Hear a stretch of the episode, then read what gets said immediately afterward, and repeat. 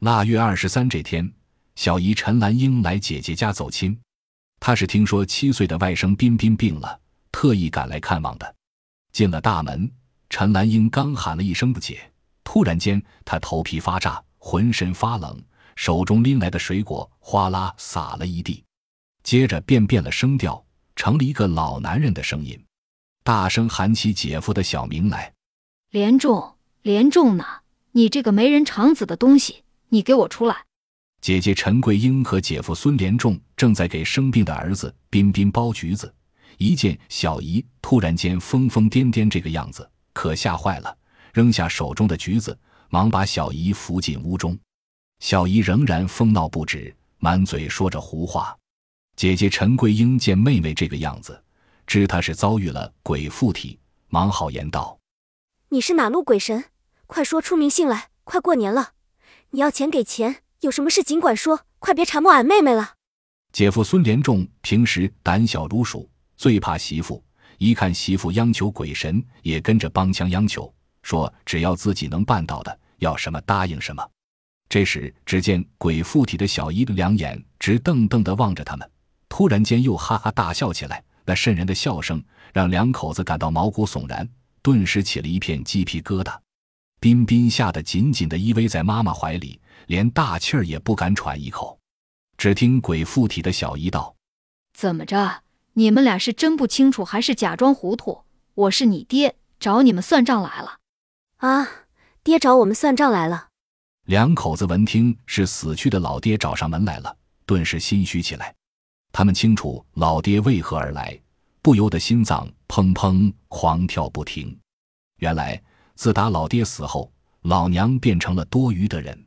陈桂英生性凶悍，她嫌婆婆光吃不干，就把婆婆赶出了家门。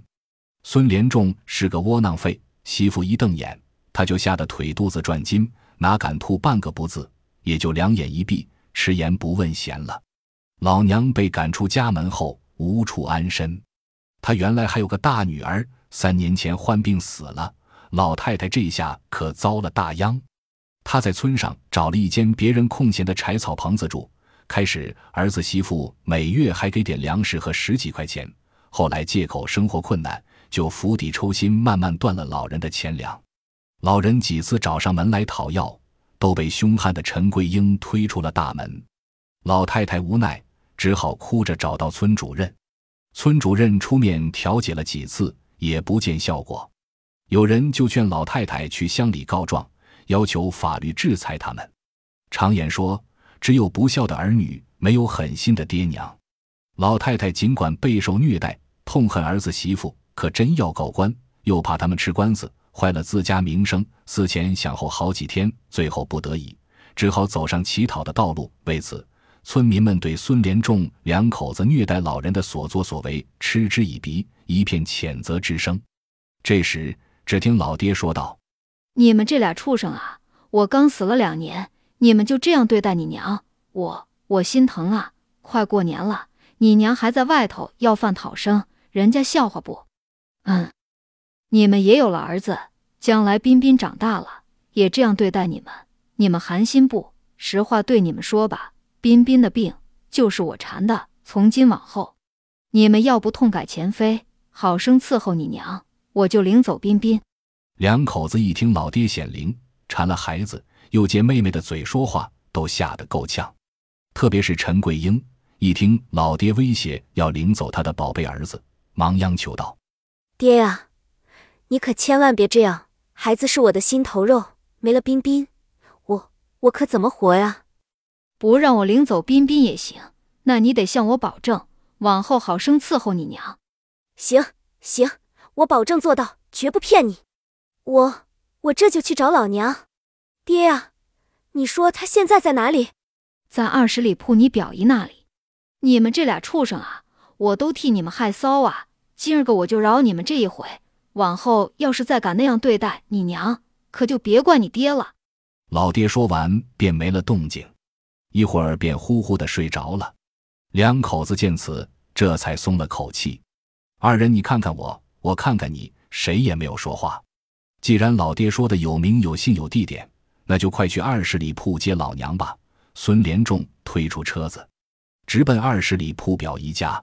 还别说，老爹说的真准。只见七十多岁的老娘果然在这里。孙连仲忙说明来意，请老娘回家。谁知老娘让儿媳陈桂英直怕了，怎么也不肯回去。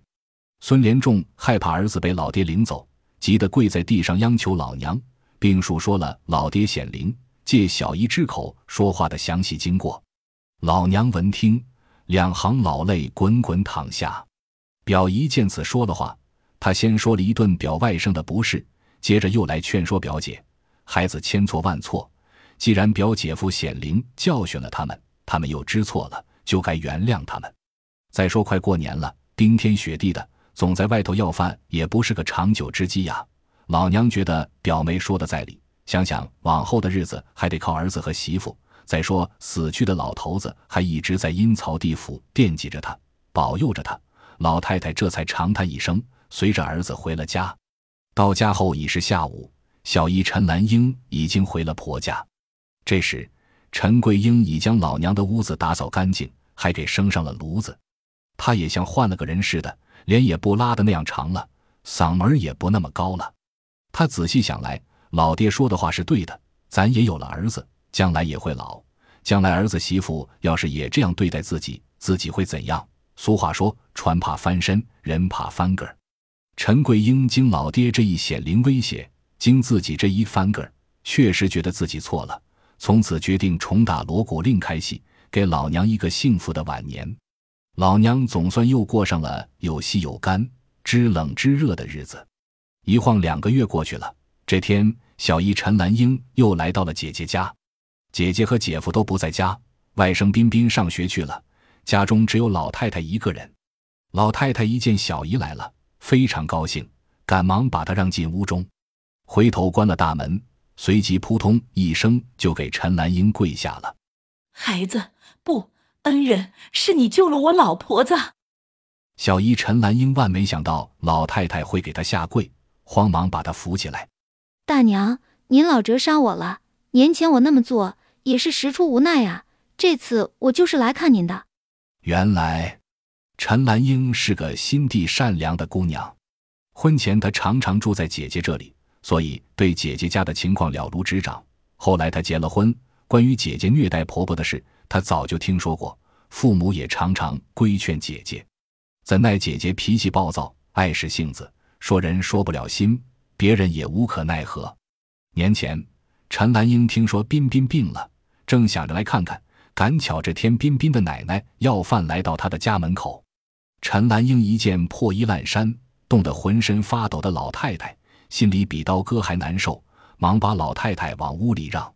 老太太一看是彬彬的小姨，当时也愣了。她还不知道小姨嫁到这个村子来呢。老太太一怕给亲戚丢脸，说什么也不进屋。陈兰英拉着拽着，老太太这才进了小姨的家。陈兰英听完老太太的哭诉，心潮难平，当时就要去找姐姐评理。仔细一想，不行，姐姐那种脾气。闹不好反倒适得其反，于是他眼珠一转，计上心来，便想出出了爹显灵说话的妙计来。于是他对老太太说出了自己的想法，让她去邻村二十里铺亲戚家暂待一时，自己这才上门演出了一幕鬼附体的闹剧。这幕闹剧可谓是对症下药，果然见效。老太太从此有了家，有了应该属于自己的一切，这怎不使老太太感激涕零呢？为此，老太太一直暗记着陈兰英的恩德，默默的居她祝福。这个故事虽然算不上什么灵异故事，但是它时时刻刻忠告着大家：因果轮回，你怎么样对待你父母，那么你的孩子以后就怎么对你。